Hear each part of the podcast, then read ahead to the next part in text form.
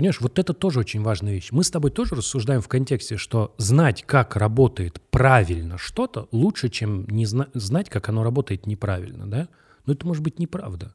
Может быть, люди, которые не знают, как работает микроволновка, счастливее. Оу, всем привет, это Куджи подкаст. Подписывайтесь на наш канал или не подписывайтесь на наш канал. Управляй своей жизнью сам.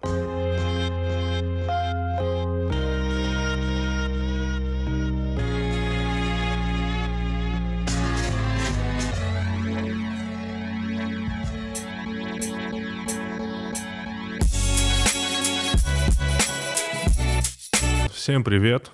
Андрей Коняев и Тимур Каргинов в студии Куджи. Как вы поняли, на связи. Не утрируй, не утрируй. Андрей, кофе, Кока-Кола. Ты что? Бегу к тахикардии просто. Итак, давно не виделись вдвоем. Э, Есть пару вещей, мы ненадолго. Есть пару вещей, которые хочется обсудить. Именно вдвоем.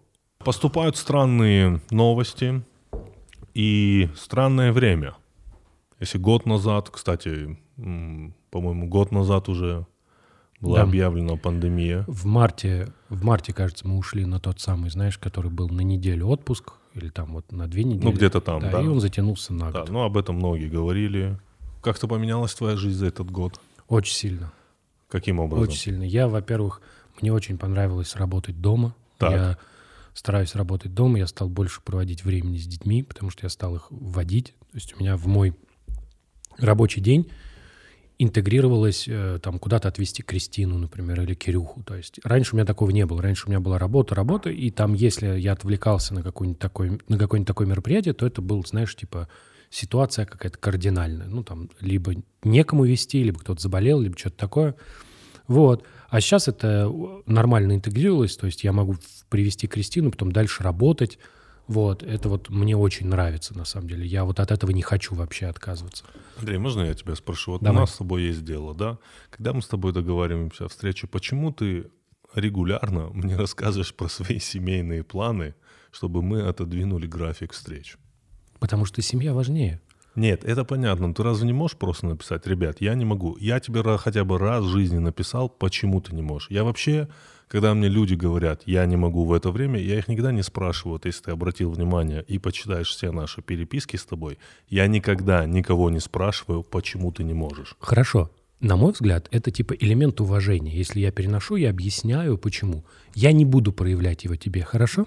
Нет, это не элемент уважения. Для меня это так. Я переношу, я изменяю Смотри, наши смотри, совместные смотри. планы. Я- я- Это означает, что я как бы вношу элемент объяснения. Я говорю, это произошло потому-то и потому-то. Если ты счита- считаешь, что так делать не надо, Не-не, просто я- такой типа, нет, Смотри, Андрей, элемент уважения мой следующий. Я взрослым людям не задаю вопрос, почему. Вот ты часто спрашиваешь, смотри, тебя приглашают на какое-то шоу. Ты говоришь, ну, я не приду. Да, и тебе задают вопрос, почему? Я считаю, что вот это очень неуважительный вопрос. Я вообще стараюсь взрослым людям не задавать вопрос «почему?», когда я им что-то предлагаю. Условно, если мы с тобой договариваемся встретиться в 19.00, 19.00, и ты мне говоришь, я в 19.00 не могу, то неуважение с моей стороны, это будет вопрос «почему?». Потому что ты взрослый человек, и ты не обязан мне отвечать, почему ты не можешь. Понимаешь, да, о чем я говорю? да, конечно. Вот. Но и я моей- себя чувствую неуютно, когда ты мне начинаешь рассказывать про свой семейный быт. Когда ты мне говоришь, мне надо сделать то-то, то-то, то-то. На самом деле, я хочу тебе иногда сказать, брат, ну это твои дела. Ты просто скажи, когда ты можешь. Все. Больше мне ничего не надо. Хорошо. Это, это, я, это я вот просто пытаюсь нащупать тему для, для разговора.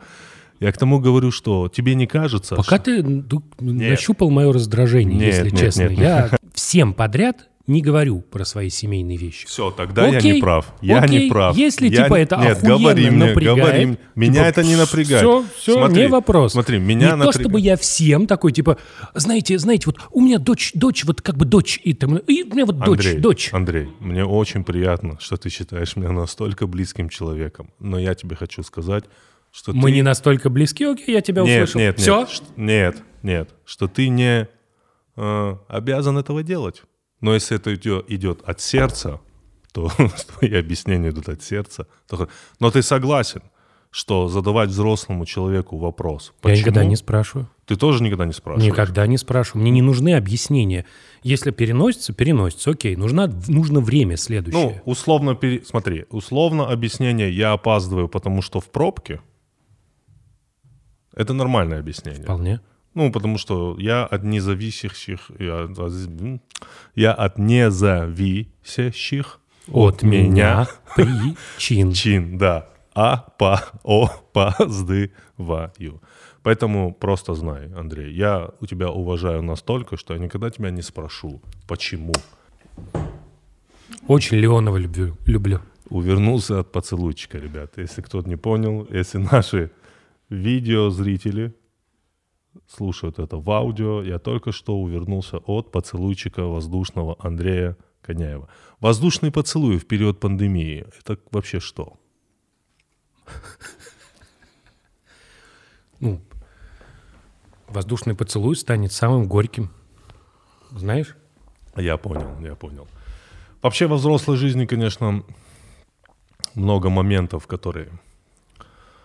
У тебя как жизнь поменялась? У Я-то меня... тут все рассказал. Говорю, вот, с семьей а, я, это, я... защищал свое право рассказывать, что я опаздываю из-за семьи перед тобой.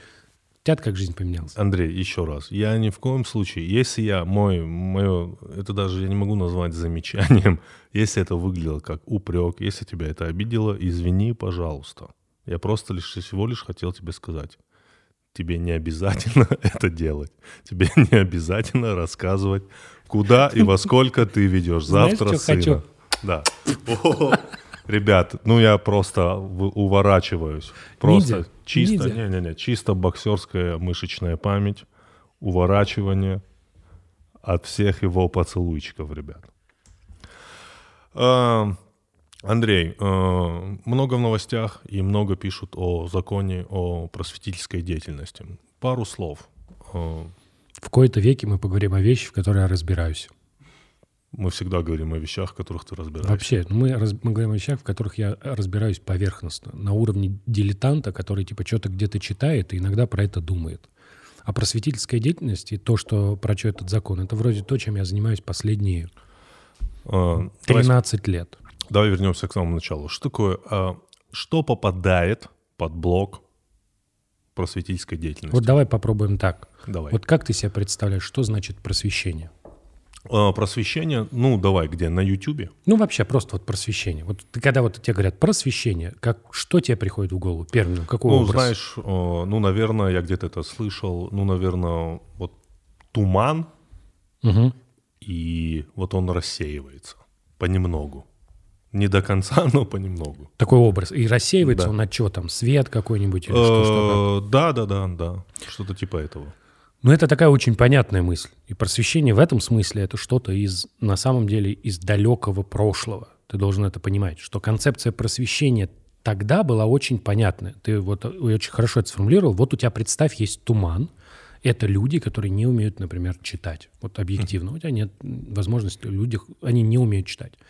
Ты приходишь, учишь их читать. После того, как они научились читать, они начинают читать газеты. Дальше ты, это уже советская власть, это уже было при советской власти, дальше ты запускаешь а, э, научно-культурное просвещение. Это что?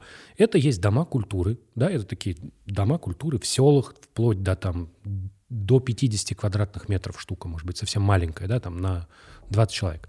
Туда приезжают натурально там ученые там, или люди, э, которые имеют отношение к науке, и рассказывают популярные лекции. И вот эти люди колесят, колесят, колесят, чтобы во всех маломальских регионах вот страны было представление о людях, что такое у людей, что такое там физика или что-то mm-hmm. еще. Да? Чтобы им не казалось, что где-то там люди занимаются непонятной херней, непонятно для чего. Понятное дело, что это делалось с каким-то с каким-то дополнительным, с какой дополнительной мыслью, что ну, Бога нет, там, насаж... э, там был еще научный атеизм, но вот мы сейчас оставим это в стороне. Да, вот туман рассеивался. Теперь смотри.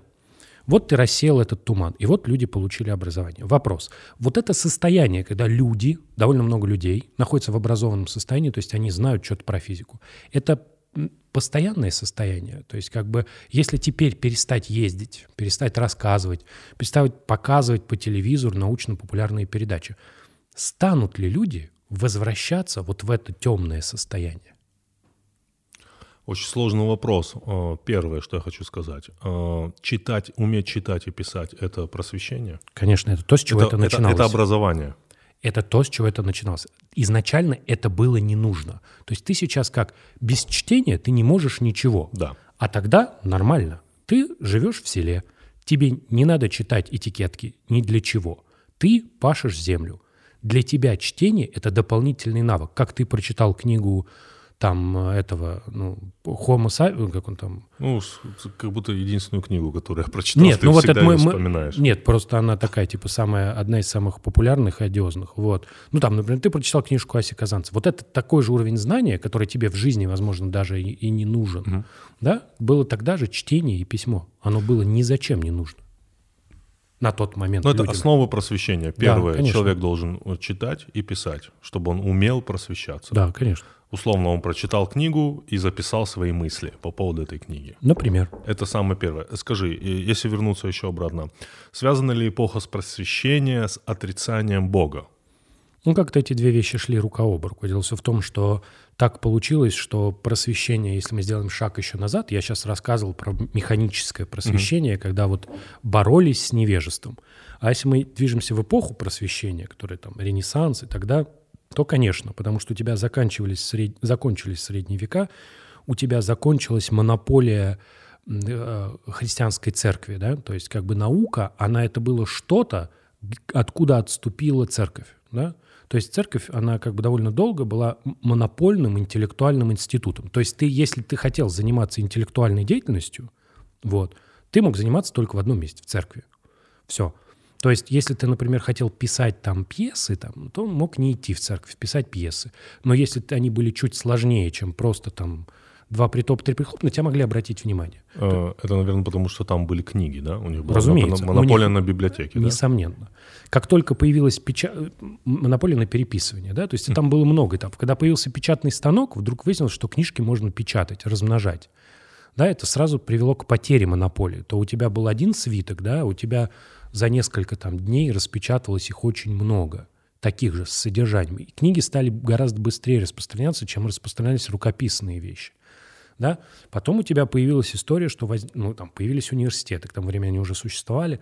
Вот. Туда стало больше поступать людей. Потом у тебя появились мыслители, которые стали мыслить вне парадигмы э, церковной, да, то есть у тебя был какой-нибудь Фома Квинский, который был мыслителем сугубо церковным, он размышлял о каких-то вещах в контексте церкви, а у тебя появились люди, которые стали размышлять, например, о природе, типа вот что такое природа, которая нас окружает, она вот, она жива или нет, есть ли у нее какая-то цель, она вообще вот на нас смотрит, она испытывает что-то, мы для нее кто, дети или мусор, да, вот. Они стали размышлять в этом ключе, в, это, в этом же рассуждении вот, про природу, как будто Бога нет.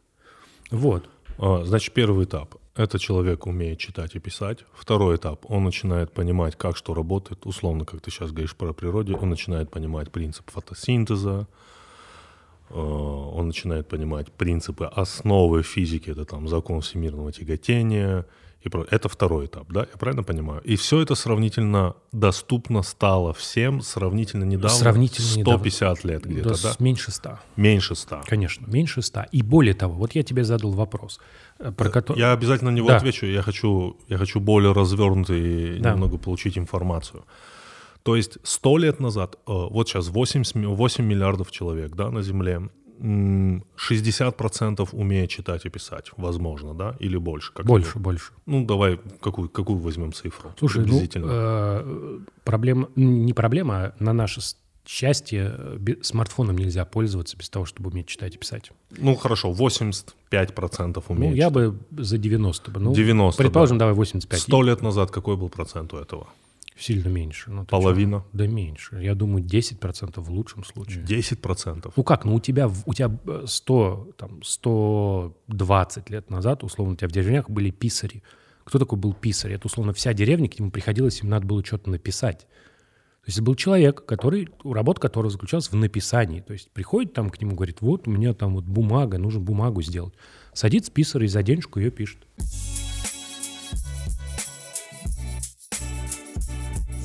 Че, Тимур, как у тебя с английским?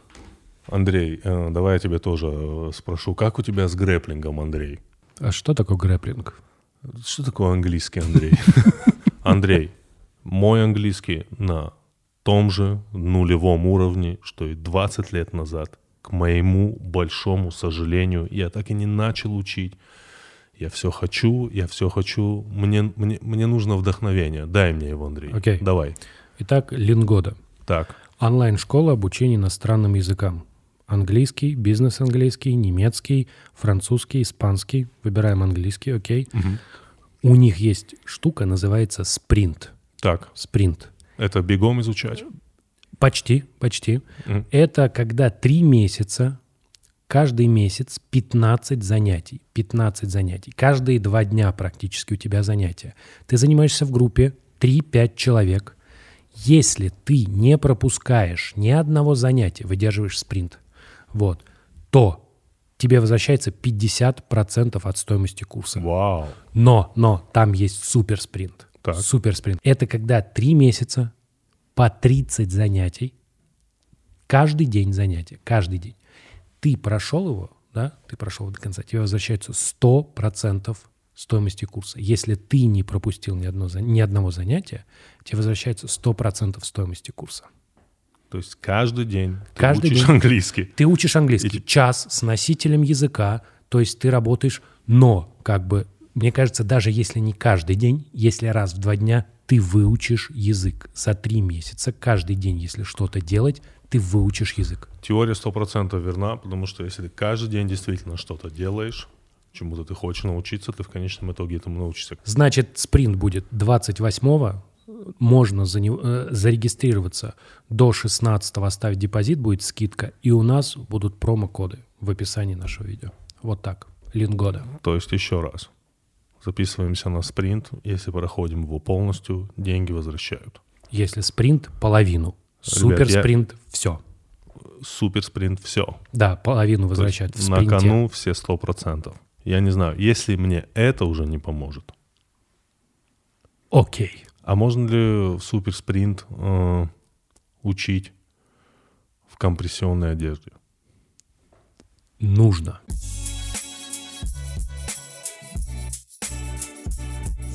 Окей. Э, Дальше. Ты говоришь про то, что может ли заново начаться туман. Да, Да. конечно. И оказалось, что он очень легко начинается. Первая проблема, давай, это серьезная проблема, что вот мы с тобой поговорили, научиться читать и писать сделали. Что дальше? Что должен знать человек для того, чтобы мы могли его причислить к образованным? Сказать, что вот он уже просветился. Что? Наверное, деятельность. Нет, вот, вот набор знаний есть каких-то, вот как тест, тест. Тест ты просвещен Давай, или, отлично. или, или Давай. нет? Есть такой тест. Есть? Не знаю, есть такой Нет. тест. Нет, потому что ты говоришь, вот неплохо бы знать, что такое фотосинтез. Да, неплохо бы, да. А вот еще есть там вот фотоны. Ну, про фотоны тоже неплохо знать. А вот дальше. Вот нужно ли знать про кварки человеку? Или нужно, же, нужно ли знать человеку про то, какие есть формы стихосложения за пределами ямба и хорея? Слушай, я где-то договорил эту мысль, и она мне нравится. Не потому, что я ее говорил, а потому, что это мое внутреннее состояние. Мне кажется, просвещенность человека сто лет назад и сейчас это всегда то, что идет. Знаешь, просвещенность и осознание гуманности идут как бы Рука об руку. рука об руку. И это вот вторая проблема, к которой мы сейчас перейдем. Э, Я объясню, что я имею в виду. Человек настолько... Вот для меня просвещенный человек — это человек, который ценит жизнь, окружающую его. Не потому, что он добрый, не потому, что он добрый, а потому, что он знает, что по всем законам, которые вообще существуют, физики, химии и так далее, самое, что есть сложное в этом мире — это жизнь. Да, хорошо. Хороший тезис. Ну, Хороший. это, это мое внутреннее ощущение. Вот ты рассуждаешь как французские просветители. В чем их была идея? Их идея была в Merci. том, да, Merci. в том, что Comment ты... va? Я не шарю, Он извини. говорит, va très bien. Ну, вот это вот, короче. Вот. Идея была очень простая. Ты просвещаешь людей, ты считаешь, что образованные люди будут лучше, чем необразованные. Лучше вот в этом смысле. Они будут гуманнее, они будут лучше относиться ко всему. Да, эта идея оказалась ложной много раз. Человек, владеющий тайнами природы, не обязан быть гуманистом. Наука априори не обязана быть гуманной. Согласен. Вот. И поэтому, когда мы говорим про первый, вот ты видишь, ты говоришь просвещенность. И выясняется, что когда ты говоришь про просвещенного человека, ты не имеешь в виду набор знаний.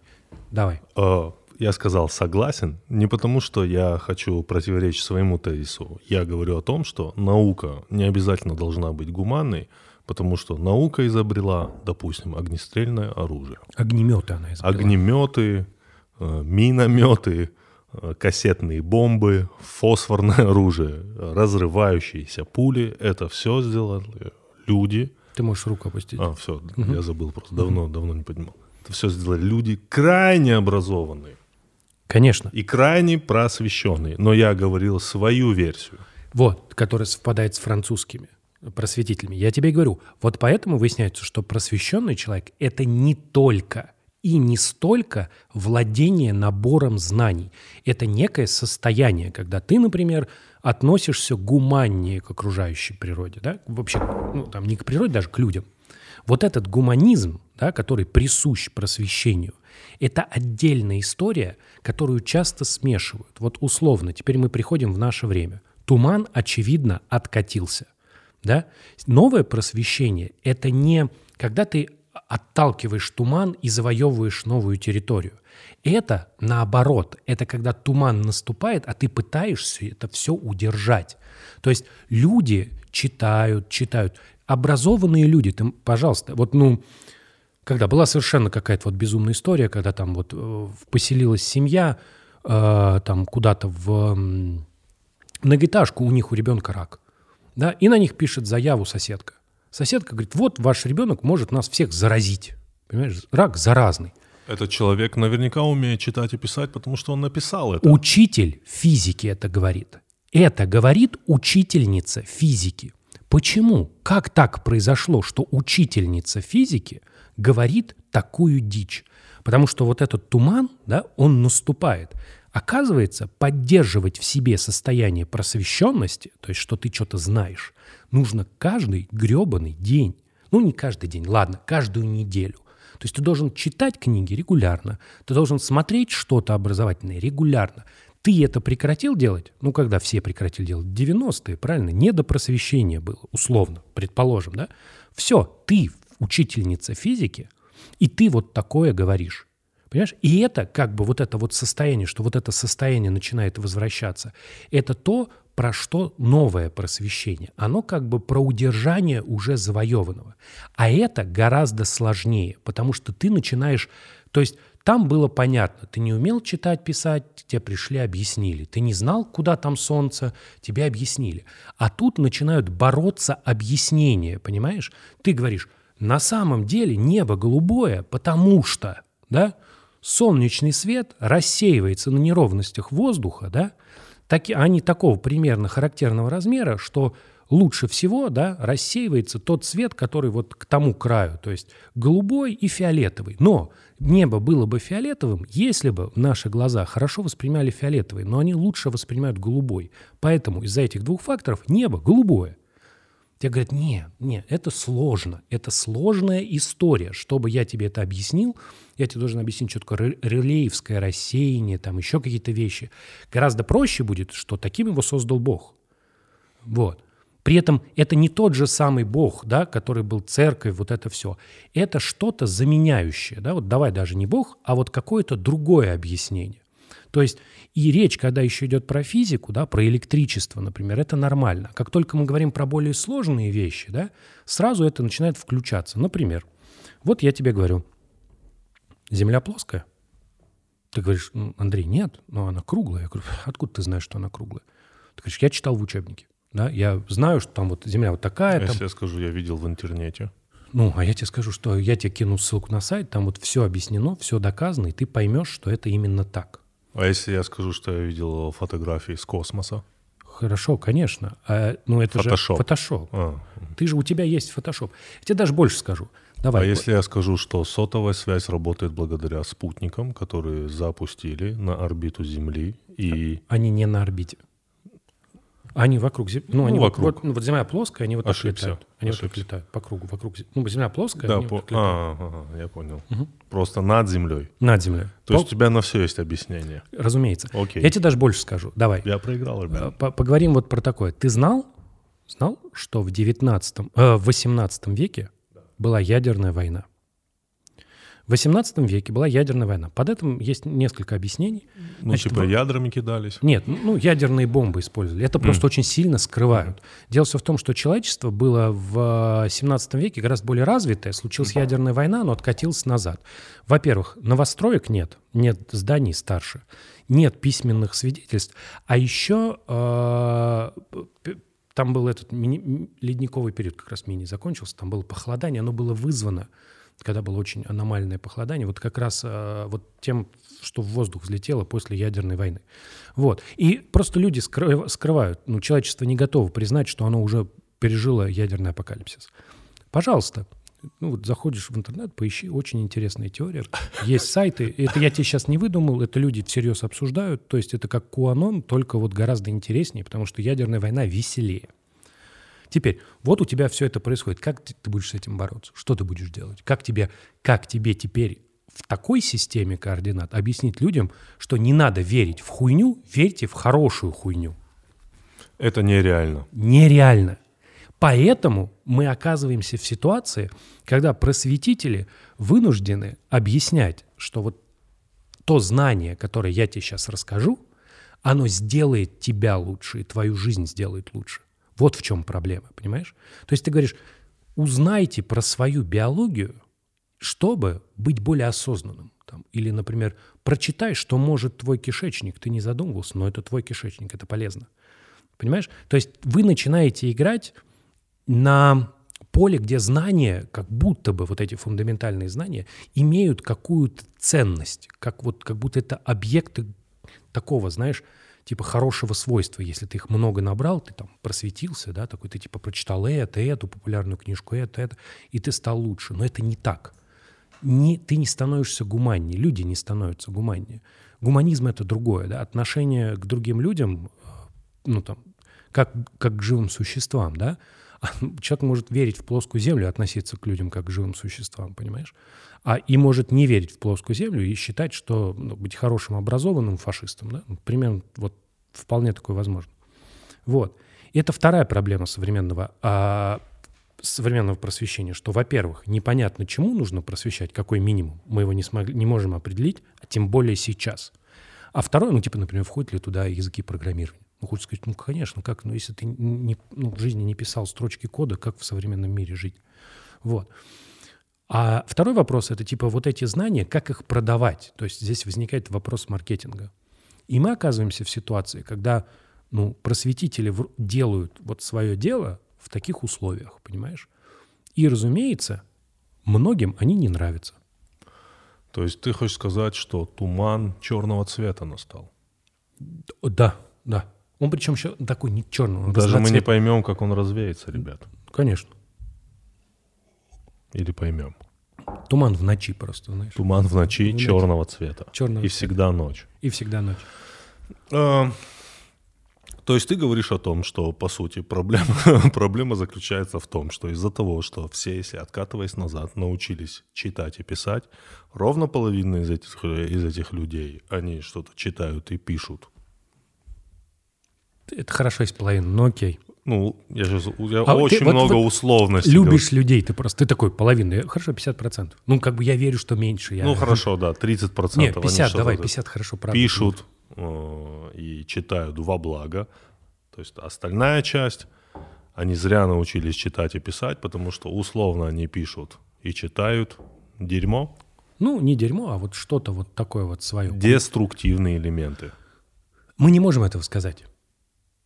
Понимаешь, вот это тоже очень важная вещь. Мы с тобой тоже рассуждаем в контексте, что знать, как работает правильно что-то, лучше, чем не зна- знать, как оно работает неправильно, да? Но это может быть неправда. Может быть, люди, которые не знают, как работает микроволновка, счастливее людей, которые знают, как Ну, работает по сути, мы сейчас ходим, э, допустим, Давай, какой пример привести? Вот, пример прививок и вакцинации. Да, отлично. То есть на данный момент, что я наблюдаю? Что когда вообще в любой компании заходит разговор о прививках, о вакцинации, это иногда мне напоминает вопрос религиозности. То есть это сейчас все равно, что спорить о существовании Бога. То есть в одной компании, когда ты начинаешь говорить, отрицать прививки, отрицать вакцины, на тебя могут посмотреть как на ибаната. В другой компании ты можешь говорить ровно то же самое, и тебя могут воспринять как мессию. Это вот мы примерно про это говорим. Конечно. Мы сейчас говорим, вот при, проблема прививок, она прекрасна именно этим. Да? То есть проблема прививок – это проблема того, ну вот как бы мы про это как-то говорили, что есть недоверие людям, которые делают прививки, есть недоверие правительству, которое производит прививки, есть недоверие самим прививкам. И все это замешано в такой водоворот, да, Да. из которого совершенно непонятно, что делать. Вот условно мы когда, вот помнишь, э, у нас выпуск какой-то начинался, я не помню, по-моему, на двоих и был последний. Он начинался с того, что про прививки мы, мы с тобой говорили, что ты говоришь, я привился как раз. Да. Ну вот. И там же многие писали, вот, типа, реклама, вы, типа, пидоры, продались, реклама. То есть люди слышат что-то про прививки, и они сразу это записывают в рекламу, понимаешь? Вот. И, они, и там дальше идут миллион разных объяснений. То есть они говорят, это плохо, а дальше говорят, нет, я, конечно, в прививки верю, но я не верю в спутник, потому что это российская вакцина. Дальше, нет, я, конечно, верю и верю в спутник, но я не верю там еще в что-то. Я не верю в прививки, я верю, что это нас чипируют. И у всех разные объяснения, да? Но результат один и тот же. Да? У тебя есть пандемия, мы живем в эпоху пандемии. Ты мне, кстати, не ответил, как поменялась твоя жизнь, но неважно. Я отвечу. Хорошо, в конце. Вот. А, И Приберегем это, прибережем это для конца, вот, для окончания. для окончания. Соответственно, при этом у тебя как бы э, уже, ну, понятно, что об- вакцинация лучше не вакцинации. У, у нас избыточная смерть, смертность в сотнях тысячах измеряется. Ну ты опять продаешься, Андрей. Абсолютно продаюсь. Абсолютно. Я Ты вообще чипированный масон. продажная, чипированная э, собака Билла Гейтса в этом смысле. да, понимаешь? То есть как конь. бы конь, хорс. Билл Гейтс хорс. Да. Вот, понимаешь? Вот, и для меня, да, вот решение такое. Но проблема состоит в том, что если я попытаюсь объяснить это человеку, да, который против, то мы с ним не найдем общей, э, общей точки. Более того, почему-то, если я начну рассказывать ему про прививки, да, мы с ним, скорее всего, будем ругаться, понимаешь? И это вот я могу... У меня есть гипотеза, почему так. Потому что вот твоя жизнь, ты живешь по каким-то правилам. Например, про- по правилам науки, да, вот ты вот знаешь, что как что-то работает, да. Но мы все, мы все, все рабы нашего опыта. То, что мы видели, то, что мы щупали. Да. И в какой-то момент всегда в нашей жизни происходит момент, когда опыт противоречит науке. Да. Потому что, и, может, мы плохо науку знаем. Может быть, это не, этот- эта часть не покрывается наукой. Но вот Дидзария к нам приходил, Да. вот он что говорил? Он говорил, Александр. вот он ровно это и говорит. Он говорит, вот типа есть наука. Для меня вот я говорю, как, ну как можно не наука? А у него другая задача. У него задача лечить людей. Вот если в этом конкретном момент он сделает что-то не по науке, и это спасет человека, это будет лучше, чем он это не сделает, и это не спасет человека, да? Вот очень простая, простой выбор. И он этот выбор регулярно делает, потому что он хирург, да еще и онколог. Да, у него с этим, он этот выбор делает, не задумываясь, у него нет вот этого сомнения, что «О, как же наука, понимаешь? И мы часто с этим сталкиваемся. И каждый из нас в какой-то момент принимал решение, которое не научное. Слушай, ты абсолютно верно говоришь, потому что я разговаривал со своим э, другом э, по поводу прививок. Э, Он вот так мне сказал, у него отрицательная погрешность личного опыта по поводу прививок. Он мне назвал 3-4 примера, которые ну, он явно не выдумал, и ты думаешь, ну да, я понимаю, почему он в это верит. И опять тебе говорю, это мне напоминает вопрос э, существования Бога. Вот ровно, вот примерно то же самое. Хорошо, значит, мы имеем проблему, что просвещенность тире это и плохо, тире это еще и работает в обратную сторону. То есть, условно говоря, когда, давай вернемся к теме привык, когда нам, нам, это я говорю всем, э, говорят о том, почему прививки это плохо, это что же просветительская деятельность? Для тех людей, которые этим занимаются, да, конечно. Они делятся знаниями. Просвещение это что? Это ты хочешь, чтобы люди получили те знания, которые у тебя есть. Так рассуждали и те же самые французские просветители. Идея была в этом. Ну, то есть, как бы они, когда придумывали первую энциклопедию, Мгм. это была ровно в этом идее. Давайте мы соберем наши все знания, запишем их, Хорошо. и они будут удобно лежать. Э, Как ты думаешь, э, говорят так, говорят так, что люди в России, м, я опять-таки никого не призываю, но говорят так, что люди в России с большим недоверием и с неохотой делают вакцину. Прививаются скорее, не делают, а прививаются. Как ты думаешь, что ровно эта ситуация была бы 60 лет назад, люди бы охотнее прививались или нет? Э, Думаю, да. Думаю, прививались бы охотнее. Э, Ты ответишь, почему? Э, Да, я отвечу почему. Потому что вот это возвращаясь к тому, о чем я говорил. Потому что вот этот условно этот туман вернулся, и людям, ты же как вот мы, давай, вот ты наука, да, наука тебе Да. говорит, надо привиться. Почему надо прививаться? Потому что нужен коллективный иммунитет, потому что эпидемия остановится, если как минимум там вот такой процент из популяции не будет болеть. То есть вот типа 15% может быть не привито, а все остальные должны быть привиты, и тогда вирус не будет распространяться, он не сможет, он будет типа попадать в людей, и все, и все закончится. Вот. И поэтому это такая коллективная вещь. Достаточно много людей должны либо переболеть, либо привиться. Да? Мы еще проблема с коронавирусом, как мы знаем, что со временем у тебя вот этот вот э, титр антител снижается. То есть это в, в единый момент должно быть 85%, чтобы эта жопа остановилась. Причем, судя по всему, во всем мире. Хорошо. Вот. И ты должен принять это решение, да, у тебя наука это говорит. И ты такой раз и сомневаешься, да, но вокруг люди, и они тебе говорят, и по телевизору говорят умные люди, и ты такой, ну хорошо, ну ты спросил у кого-то, тебе говорят, да не-не, все нормально. Теперь, сейчас ты лезешь в интернет, и там найдется место для таких, как ты. У вас там тусовка, да, вы там все друг другу делитесь сомнениями, и вы друг друга поддерживаете в Как, своем как решении. сейчас Россию-2 включил неожиданно, Андрей. Почему? У тебя там есть интернет, у вас там есть своя тусовка. Я понял, о чем ты. Да. Я понял. о том. Это Значит, может, возвраща- быть, может быть чат в WhatsApp. Я... Окей. А, Значит, возвращаясь к самому началу. И теперь государство хочет это отрегулировать. Вот скажи, вот теперь, Давай. когда мы такую вот телегу прочитали, Давай. правда же кажется, что отрегулировать нормальная идея? Нет. Ну, ну, как будто, знаешь, вот чтобы антипрививочники своим знанием не А, делились. Опять-таки, я отпустил это все. Я, мне интересна моя жизнь. Я понимаю, Я отпустил это да. все. Ты говоришь, каждый из, из людей ответственен за Ну вот себя. просто представь, ты говоришь человеку, иди, давай опять вернемся к Мгм. иди сделай прививку. Да. Он делает, и ему безумно плохо. Не знаю, у него какая-то болезнь, о которой я, может, не знал. И он, не знаю, у него атрофировалась нога. И мои действия, Андрей. Какие твои действия? Ну, он мне скажет, ты мне посоветовал. Ну да. Мои действия. Не, ну ты- Я такой, а, бля, чувак, ну бывает. да, примерно так. А Он такой, у меня нога не работает. Ты братан». такой, братан, бывает? Бывает. Да, бывает. Бывает, статистика так устроена. И он потом говорит, вот этот чувак мне посоветовал это, а у меня нога не работает. Да, ты выглядишь как... А он это будет везде говорить. Да, ты будешь выглядеть как пидорас. Нет, не как пидорас. Я буду выглядеть как злодей. Хуже, да, да. Как злодей. Вот. Ну, хорошо. Ну, поэтому я отпустил эту тему. Понимаю. Но, давай, Нет, но. вернемся к регулированию. Давай, вернемся к регулированию. Но что попадает под это все? Условно. Вот смотри. Давай вот, возьмем интернет. вот давай, нет. Вот представь себе, представь себе, что Да. вот у тебя есть, э, значит, просветительская деятельность, и ты хочешь ее отрегулировать. Как бы ты ее регулировал? К нам приходил вот социолог, рассказывал, как возникают эти идеи, законы. Вот давай, ты хочешь что-то отрегулировать. Вот конкретно просветительскую деятельность. Ты хочешь, чтобы бизнес-молодость не занималась просвещением.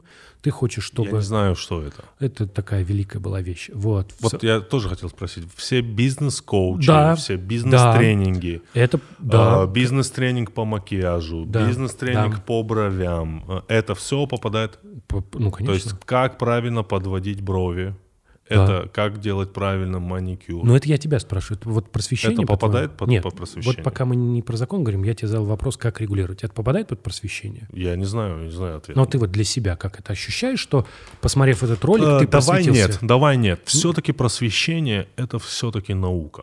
Наука. Наука, где есть определенные законы, м, условно, маникюр, это кто как может делает. То есть тут я- Для меня эм, просвещение — это популяризация науки. Как ты, как твоя передача на пальцах. Да, но вот, Вот так- это для меня просвещение. Вот тогда ты уже- Потому что у меня есть к тебе кредит доверия. Ты кандидат наук, ты действующий преподаватель э, неплохого университета. Ну, то есть у меня есть к тебе кредит доверия какой-то. Да, но вот ты сам тогда только что сформулировал критерии регулирования. То есть, если кто-то будет говорить, я популяризирую астрологию, ты говоришь, блядь, иди нахуй. Потому что астрология не наука, это не популяризация, когда ты всем рассказываешь за деньги. Например, вот ты рассказываешь за деньги. Значит, как- это не должно попадать под это. Значит, нужна регуляция, потому что, конечно же, астролог, астролог, он же про себя. Если ты думаешь, что астрологи, они... Чем опасна астрология? Астрология? Да. Тем, что они наебывают людей. Это как бы очень понятная вещь. Как сама по себе ничем не опасна, люди от астрологии не умирают. Они остаются от астрологии без денег. То есть ты приходишь к человеку, он тебе рисует натальную карту, ты отдал ему много денег, потому что он тебя убедил, что это очень важно. Типа, является ли это Как, обманом? как, как, как шутил когда-то великий э, Билл Хиггс, ну, одним долбоебом меньше. Но если так рассуждать, то не опасно. И все хорошо, конечно же. Ну, еще, еще тогда, хорошо, под категорию, допустим, какой-нибудь тренер по самообороне в Ютубе показывает приемы самообороны. Это просвещение? На мой взгляд, да. Он делится знанием. Если он это делает хорошо, так и вообще круто. Э, тренер по стрельбе, э, который показывает на Ютубе, как работает пистолет. Это просвещение? Несомненно, на YouTube, я думаю, заблокирует такой ролик. Да, серьезно? Если он будет показывать, как не просто стрелять, а вот именно все показывать, то да. Как заблокирую? Давай я сейчас найду тебя. Хорошо. 10 лучших пистолетов мира. Это мои подборки. Хорошо, хорошо. Ладно, окей, просвещение. Да, да, да, ребят, да, я себе противоречу по поводу гуман. Да, но мне интересно оружие. Мгм. В N плюс один тоже есть рубрика оружия, нас за Да, это регулярно ругают. Серьезно, да? Да, пишут, что нельзя. Вот, кстати, по этой же причине пишут, что сайт, он же про науку, наука Да. гуманна, почему вы пишете про оружие? Гуманным должен быть человек, благодаря своим всем знаниям. Бля, вот Про все. ты вот, как же я тебя люблю, ты иногда вот так скажешь, Так, и так. прям хочется, чтобы это вот, знаешь, Что, что, надпись, вот она прям на черном фоне вот такими буквами, Мерси, и подпись мерси. прям Э, Тимур мерси, Каргинов. Андрей. И ты такой, типа. Да, хорошо. Давай, давай, давай, давай поговорим. То есть э, я вообще не очень запутанная вещь. конечно, Очень сильно. Но ты видишь, что в любом месте, когда мы пытаемся провести границу, через эту границу кто-то будет пытаться перепрыгивать. Типа вот мы провели про науку, какая-то туда астрология полезла. Ты говоришь, окей, ладно, давайте проведем, где там какие-то еще, ну, самбо. Само- ну, там, не самбо, а вот, ну, самооборона. да. Самооборона, да. Айкидо. Айкидо. Вот, вот. Айкидо, айки- ролик айкидо. Вот. Айкидо надо учиться, да. Да. А вот дальше там кто-то человек тебе рассказывает про то, как он вот дв- две недели назад научился там выщипывать брови, и он теперь тебе почему-то тебя это почему-то учит. Это как бы немножко другой уровень, да? Хочется сказать, что это уже как-то вот Бьюти-блогер, который наносит на себя макияж, это просвещение, который показывает, как себя красить. Да, конечно, он же делится с А, тобой. Человек, навыком. который... Вот Георгий Кавказ. Ты смотрел Георгий? Вот он готовит Я в, еду. так- я в такие моменты там, да, что-то, Ну вот он готовит еду, показывает, как он готовит. Это просвещение. наверное. Тут уже, видишь, мы с тобой пытаемся вот эту границу Все-таки нащупать. просвещение это законода, это законы, мне кажется, когда ты знаешь закон. Ну, когда ты вот Давай, рассказываешь, хорошо. прикинь, вот ты, вот Давай. ты рассказываешь, Геометрия, алгебра, как, да? у меня есть знакомый, Математика. знакомый, который ведет блог о том, как охотиться с луком. Он э, охотится с луком на медведя, он вот в Америке живет. Вот. Это просвещение. У него, он постоянно рассказывает про лук, как быть готовым, да? Надеюсь, он просто говорит, как охотиться, но до охоты дело не доходит, да? Нет, конечно, он постоянно охотится. же- Он ест, е- он его фишка, что он ест только собственное мясо, которое убил. Ну, то есть вот он другое мясо не ест. У него любимый это стейк из медведя. Он постоянно, пи- он так пишет про мясо медведя, что я прям вот очень хочу попробовать. Ну, такой, понимаешь, он так пишет, что, типа, сразу представляешь, что вот эти китайские медведи в клетках, которых на фермах разводят, да, это вообще не то. Мясо вот убил, да, вот вырезал стейк, вот это вот прям, типа, Серьезно, вот на полном серьезе с луком охотится за медведем? Да. да, да, да. И это он так, он, понимаешь, у него очень много В деталей. шалаше живет сам. Нет. Ну и дальше, почему он, да, нахуя он пользуется интернетом Да, да, если он с луком охотится на медведем? Вот это, вот это, я считаю, уже выебоны. Ух ты. Ну, то есть ты с луком такой весь аналоговый охотишься за медведем и выкладываешь это Ты на современные лук, луки видел? Они, блин, сложнее А, то есть пистолета. он еще и с современным луком, да? А ты думал, с каким? Я думал, он сам, блядь, ну иди до конца тогда, если не ешь только, только блядь, мясо медведя. Иди до конца. Ну, нач- Выпили лук, выпилил лук, выпилил стрелу, выпили стрелу, Наконечник из наконечники, камня. найди тетиву. да, из жил. А? Ну, из жил. Тетиву делали раньше из жилы. Да, выкупись из рабства. Да, для начала. Да. Жилу надо, наверное, из ноги своей. Будешь хромым лучником, да? Это, если что, отсылка была к эм, храброму сердцу. И одновременно к Джейсону Стэтхэму, который сам выкупил себя из рабства. Вот. Ну вот смотри. И вот мы про это про все разговариваем, вот эти все ролики, прикольно. Хорошо, окей. Тебе придется проводить границу. Придется. И дальше возникает вопрос, кто эту границу будет проводить? Кто? Сам э, зритель, да? Вот тут мы, вс- вот мы вступаем. Если, ты же смотри, какая история. Каждый Если, имеет право знать то, что он хочет. это правда. Но если мы говорим про туман, просвещение, да, то просветитель обязан просвещать людей. Мы с тобой говорим, вот если ты защищаешь от наступления тумана, ты защищаешь, то когда ты говоришь, ну давайте, пусть человек сам выбирает, что ему смотреть, ты не защитишь его так от наступления тумана. Ты должен бороться за вот это пространство. Ты вдруг, вдруг должен как бы понимать, что ты должен свои знания немножко еще Вот, и... вот я тебе сейчас отвечу. Давай. Отвечу тебе метафорой. Смотри, мы все рождаемся в тумане. Ну, как ты говоришь, читать и писать — это наши тепловизоры в этом тумане. Вторая отличная цитата за сегодня. И то, что тебе нужно сделать, это вовремя надеть этот тепловизор, этот прибор ночного видения и пройти сквозь этот туман. Вот тут же задача, насколько вовремя ты его надел. Надел. Отдел. Надел. Конечно, надел. Ну так вот. И ты говоришь, окей, людям, давай доверим людям, они сами будут выбирать. Нет, нет, в парадигме просвещения, когда ты борешься с наступлением тьмы, ты должен бороться за пространство. И тут возникает вопрос, как это делать? Ты можешь делать внутри науки. Ну, как устроена, да, наука? Она вот что-то там... Вот э, если я напишу статью по астрологии, подам ее в физический журнал, меня пошлют нахер, скажут, типа, здесь вот нет научного результата, ни хрена нет здесь, да, иди, типа, со, своим, э, со своей статьей по астрологии. Вот, если я подам в журнал по астрологии, ее, может, примут, да? Вот и вся разница. То есть, если я пишу что-то по астрологии, оно не попадет в науку, физику, оно может остаться внутри астрологии. Проблема с астрологией, что она хочет быть наукой. Если бы это была, знаешь, как вот э, журнал «Кройка и шитье», да? «Кройка и шитье» не претендует на звание науки. Нет такого, что там типа какие-то сумасшедшие вещи. Вот. Но астрология вот хочет быть наукой, хочет утверждать, что те предсказания, которые она делает, они истины. Окей, ладно, пусть. Вот. И ты поэтому внутри, ну, как бы нау- сама наука, она та- такими штуками оперирует. Что считать научным? В математике тут вообще просто, да? Ты принес статью, проверили, косяк, все, идешь, да, лесом. Да. Э, Нет косяка, все нормально. Поэтому, да, кто-то должен эту грань провести. И тут государство появляется. И говорит, я проведу эту грань. Уху, вот это да. Так, То есть российское государство говорит, сейчас я возьму катану да. и вот отрублю, и вот что справа будет наука. Не-не-не, ты вот знаешь, ты, ты неправильно применяешь ты метафоры. Давай, Вот хорошо, вот- Во многом ты силен, но не, Но в не в этом. Давай. Появляется государство с пылесосом и говорит, я сейчас всосу этот туман. И начинает пылесосить.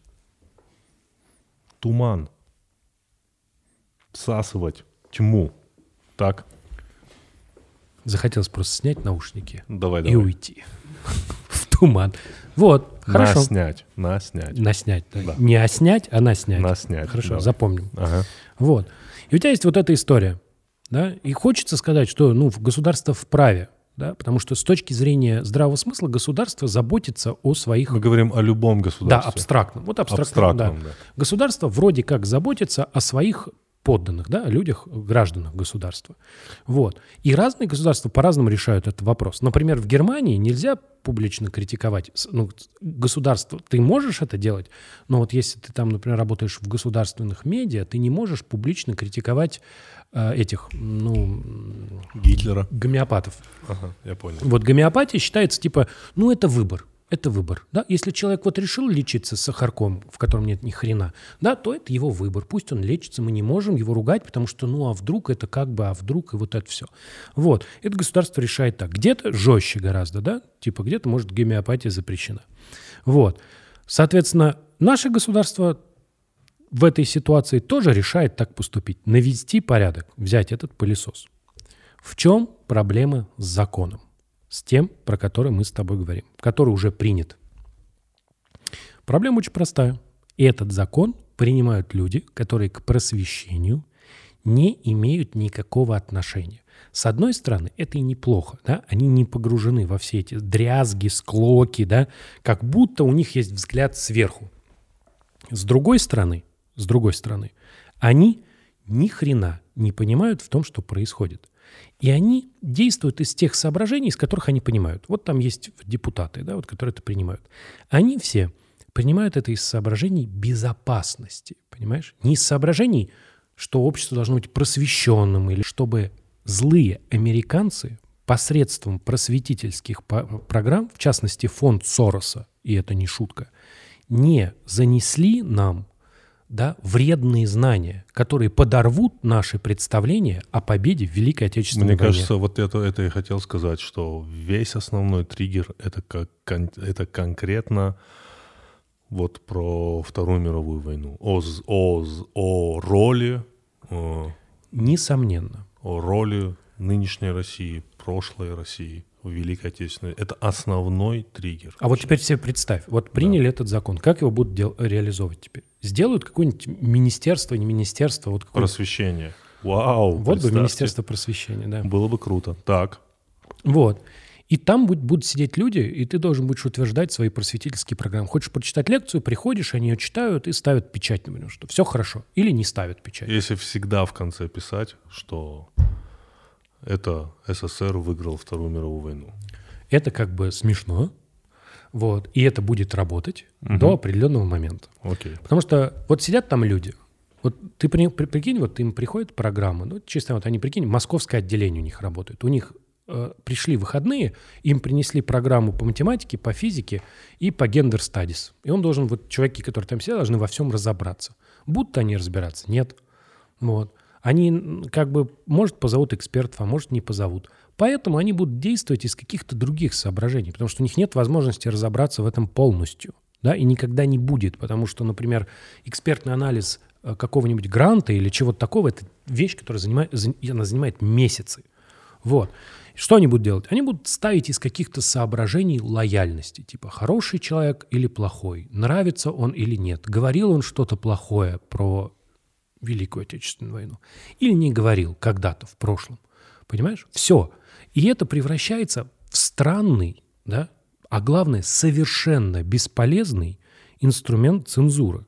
Да? Такой причем непонятно зачем нужный, который осложняет всем жизнь. Потому что в следующий раз ты будешь организовывать лекцию, например, тебя позовут, скажут прочитать лекцию, вот. И как сейчас это устроено? Например, если меня зовут, если я вдруг согласился, и мне говорят, вот про эту лекция, я сел, сделал программку, набросал презентацию, прочитал лекцию. Сейчас это будет выглядеть так.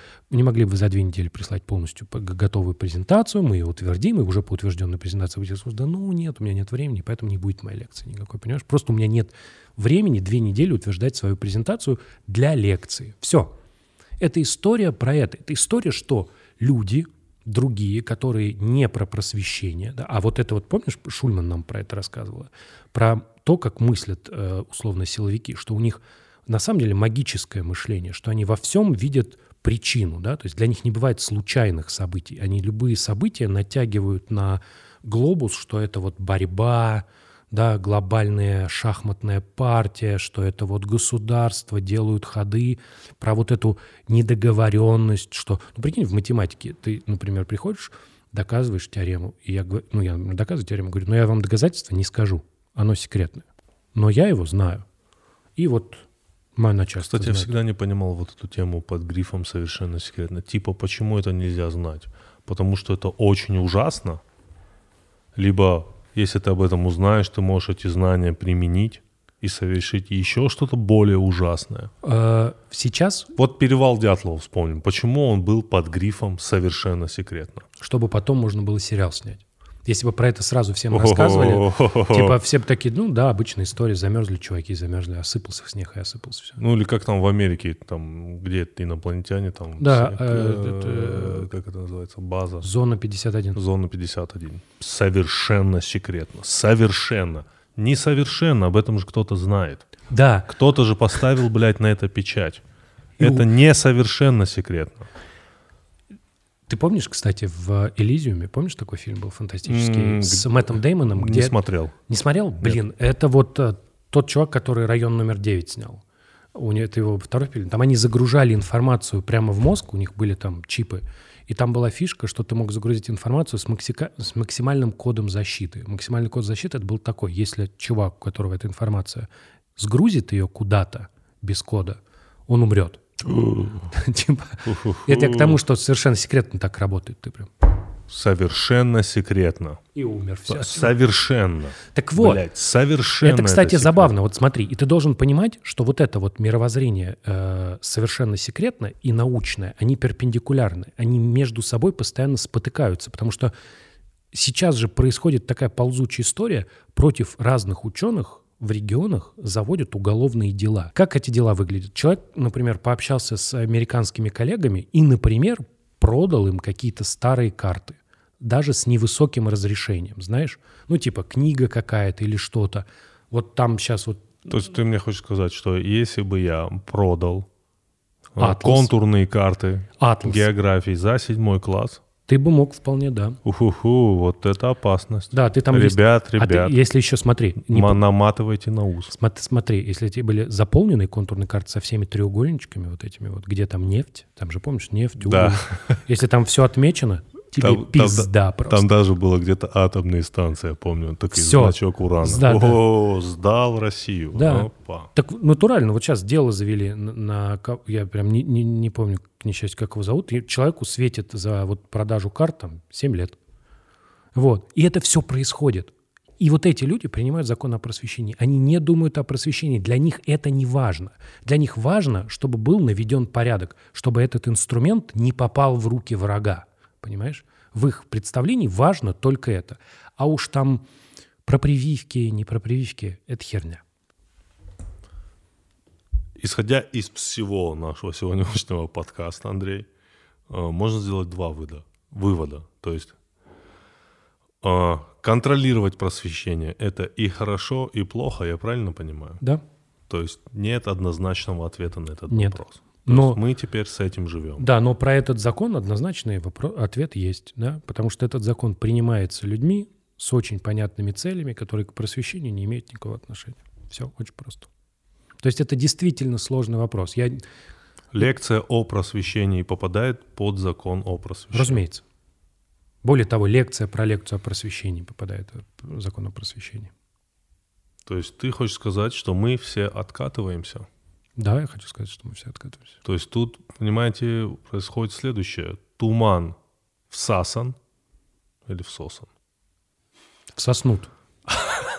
Туман всоснут и перемещен в прошлое. Хорошо, Андрей. Э, Значит, в прошлый раз э, я принес задачи, задачи по математике за пятый класс. Сегодня усложним задачу. Задачи и примеры по математике первый и второй класс. Типа усложнили, да? Усла- Для многих усложнили, для меня усложнили. Просто объясни нам, просто пару примеров, просто принципы, как родителям, я говорю, я скоро с этим столкнусь, родителям, как нам правильно объяснять пока мы можем это Да. делать. Отлично. Я вообще не представляю, как правильно объяснять. Ну, пожалуйста. Но давай попробуем. Ан, давай. Не, попробуем. Просто, Я, да, типа, просто. как бы я объяснял. Э, э, Ты будешь писать как-то? Не знаю, давай. Нет, ну давай. Как максимально понятнее это объяснять? Ну смотри, тут первые задачи, но они такие. У планеты Марс два спутника, а у Земли один. Сколько всего спутников у Марса и Земли? Вот как вот, об- вот это самая первая задача. Вот как ее просто объяснить? Ага. То есть Андрей рисует Марс, Земля Да, ну всё. и показывает там три точки. Да. Соответственно, ответ ты говоришь ребенку, считай. Да. Более того, будет прикольно, если Да. ты их по ходу назовешь. Скажешь, что вот это Луна, Да. а это Фобос Фобос. и Деймос. Отлично, Андрей, спасибо за информацию. Я бы не назвал. Россию омывает три океана, а Индию один. Сколько всего океанов омывает эти страны? Тот же принцип. Рисуем Россию, но не на старых картах, ребят. Рисуем Россию. А, Рисуем омывающие океаны. Рисуем неподалеку Индию. Рисуем один омывающий океан. Индийский. Сколько океанов омывает Россию? Три. Какие? Пишите в комментариях. Это вот длина тела землеройки 6 сантиметров, а ее хвоста 4 сантиметра. Какова длина землеройки? Вот, Я продолжаю думать, какие же три океана омывают Россию. ну, это вот в книге написано. Я книгам верю. Я понимаю. Андрей. Я что-то вот как на карту смотрю, северный ледовитый вижу. Тихий видишь. Да. И что еще? Значит, неправильно. Не, а Ребят, какой еще? Как, ну, что, как вот что? Балтику мы куда записали, куда-то Так, так, так, ребята, ребята, ребята, а в географии-то мы ноль. Сейчас мы узнаем, интернет же есть. Сколько океанов омывает Россию? Школьные знания, вот. Россия является, т -т -т, понятно, понятно. А, Северная, северная часть эту страны омывает много морей, три океана. Атлантический. Прямого выхода к Атлантическому океану страна не имеет, но она ом- омывает через... А, ну вот так. Я тебе Через говорю, моря. ты, ну я тебе говорю, это нечестно. Ты взял Балтику, отнес к Атлантическому океану, офигеть. Ну вот, а так если обойти, Слушай, так, давай- подожди, не, подожди, тогда Ты против э, Не, подожди, океанической целостности Подожди, нашей страны, я что за. ли, Андрей? Ты дослушай что? меня. Я, ты дослушай меня. А Так. если мы так снизу обойдем, так мы до Индийского дойдем. То есть Россию Четыре. омывает Все. четыре океана. Все океаны омывают Россию. Где моя кепка? И поездка в санаторий. Давай дальше. Давай дальше. Тут еще папа пингвин высиживает яйцо два месяца. Опа, опа. А потом еще один месяц нянчится с малышом. Сколько всего месяцев папа пингвин заботится о малыше? Очень хорошая задача. Из нее ты узнаешь, что пингвин, у пингвинов яйца высиживают отцы. Отлично. То есть ты предлагаешь по ходу примера еще и объяснять, Да, конечно. что к чему. Да, конечно. Потрясающе. Но это не я придумал, это кто Да, придумал дальше. эти задачки. Дальше. Тут такое уже более сложное. Вот как вот это объяснить, да? За всю свою жизнь, не, вот смотри, новорожденный бегемот и новорожденный карликовый бегемотик. Бегемотик. Почему новорожденный он бегемот, новорожденный, а карликовый бегемот бегемотик? Ну окей. Новорожденный бегемот и новорожденный карликовый бегемотик вместе весят 45 килограмм. Карликовый бегемотик весит 5 килограмм. Насколько меньше весит карликовый бегемотик, чем обыкновенный? Как это объяснить ребенку? Ну, примерно, можешь сказать?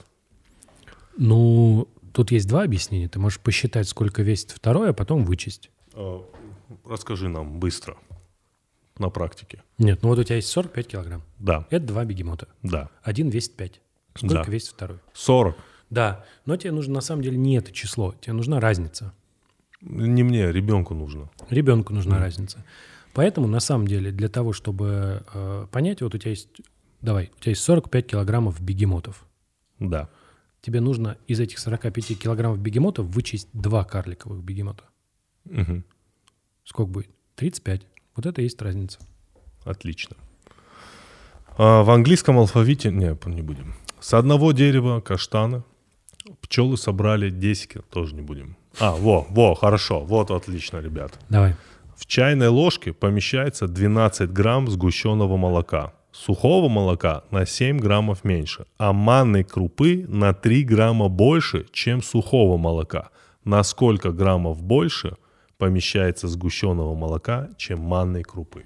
Забыл уже начало задачи. Подожди. Еще раз. Давай, в сейчас, чайной подожди, подожди. ложке. Вот, вот, вот последовательно. Вот не знаешь, что интересно? Мне этого никто не объяснял никогда. Мне самое же главное понять логику Да. предмета. Согласен? Давай, да. Давай. Вот логика. Как только ты, на мой взгляд, понимаешь логику задачи, ты понимаешь всю задачу. Давай.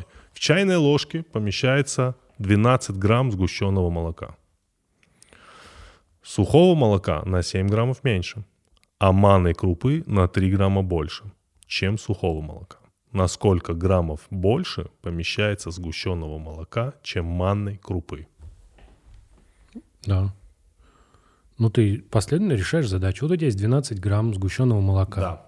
Да, сухого молока на 7 грамм Больше. больше Меньше, или меньше? меньше, Меньше, меньше, да. меньше. Значит, его по- помещается из 12 вычитаешь 7, помещается 5 грамм.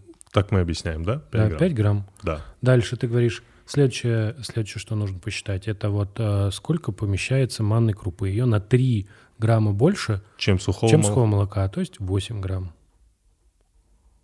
Все, теперь ты готов выяснить, сколько сгущенного, насколько сгущенного молока больше. Насколько? На 4 грамма. То есть не надо рисовать там ложки всякие, ты просто, просто ты всегда советуешь просто рисовать. Ты, ты, ты советуешь э, разговаривать с детьми цифрами. Вот нет, смотри, вот мы с тобой, когда вот про бегемотиков э, Да. обсуждали, там можно, можно это как-то визуализировать. Да. Там ты, когда, почему я предлагал вычитать два бегемота? Потому что это, за- это забавное упражнение на будущее. Вот у тебя потом, э, когда вы будете, когда будут более сложные задачи, нужно уметь, грубо говоря, вот когда у тебя есть какое-то равенство, из обоих частей равенства что-то вычитать. Ну, например, там есть такая классическая задача, да, ну, э, кирпич весит 5 килограмм и пол кирпича. Сколько весит кирпич? Вот. Ну, то есть у тебя есть кирпич на одной, на одной весит, другой 5 килограммов и пол кирпича. Нужно что? Пол кирпича вычесть с обоих сторон. Получится, пол кирпича весит 5 килограммов. Значит, э, весь кирпич весит 10 килограммов. Вот такая задача. Вот. Это про как бы хитрость. Здесь можно с бегемотиками ее хорошо обыграть. То есть, выну- убрав два бегемота, мы получим разницу. Убрав одного бегемота, мы получим большого бегемотика, а убрав А. еще одного, мы получим разницу. Эта задача запутанная, когда у тебя там на, туда-сюда. Да. Ее проще сделать последовательно. Ты Понимаешь? советуешь, ты, вот как ты думаешь, лучше, лучше в форме игры это преподносить, либо когда как, все зависит от примера, либо Все, вот конкретно. когда, вот все зависит от примера. Вот Всё это вот, от примера. да, вот этот вот пример, ты мне ее прочитал, оно у меня в голове за раз задача не уместилась. Может, вечер, может, мы слишком долго по просвещению говорили. Не уместилось, ну, надо записать, аккуратно сделать, все последовательно, все получится. Окей, ребят, спасибо большое. Действительно запизделись. Спасибо, что вы нас слушаете. Андрей, спасибо тебе огромное за сегодняшний подкаст.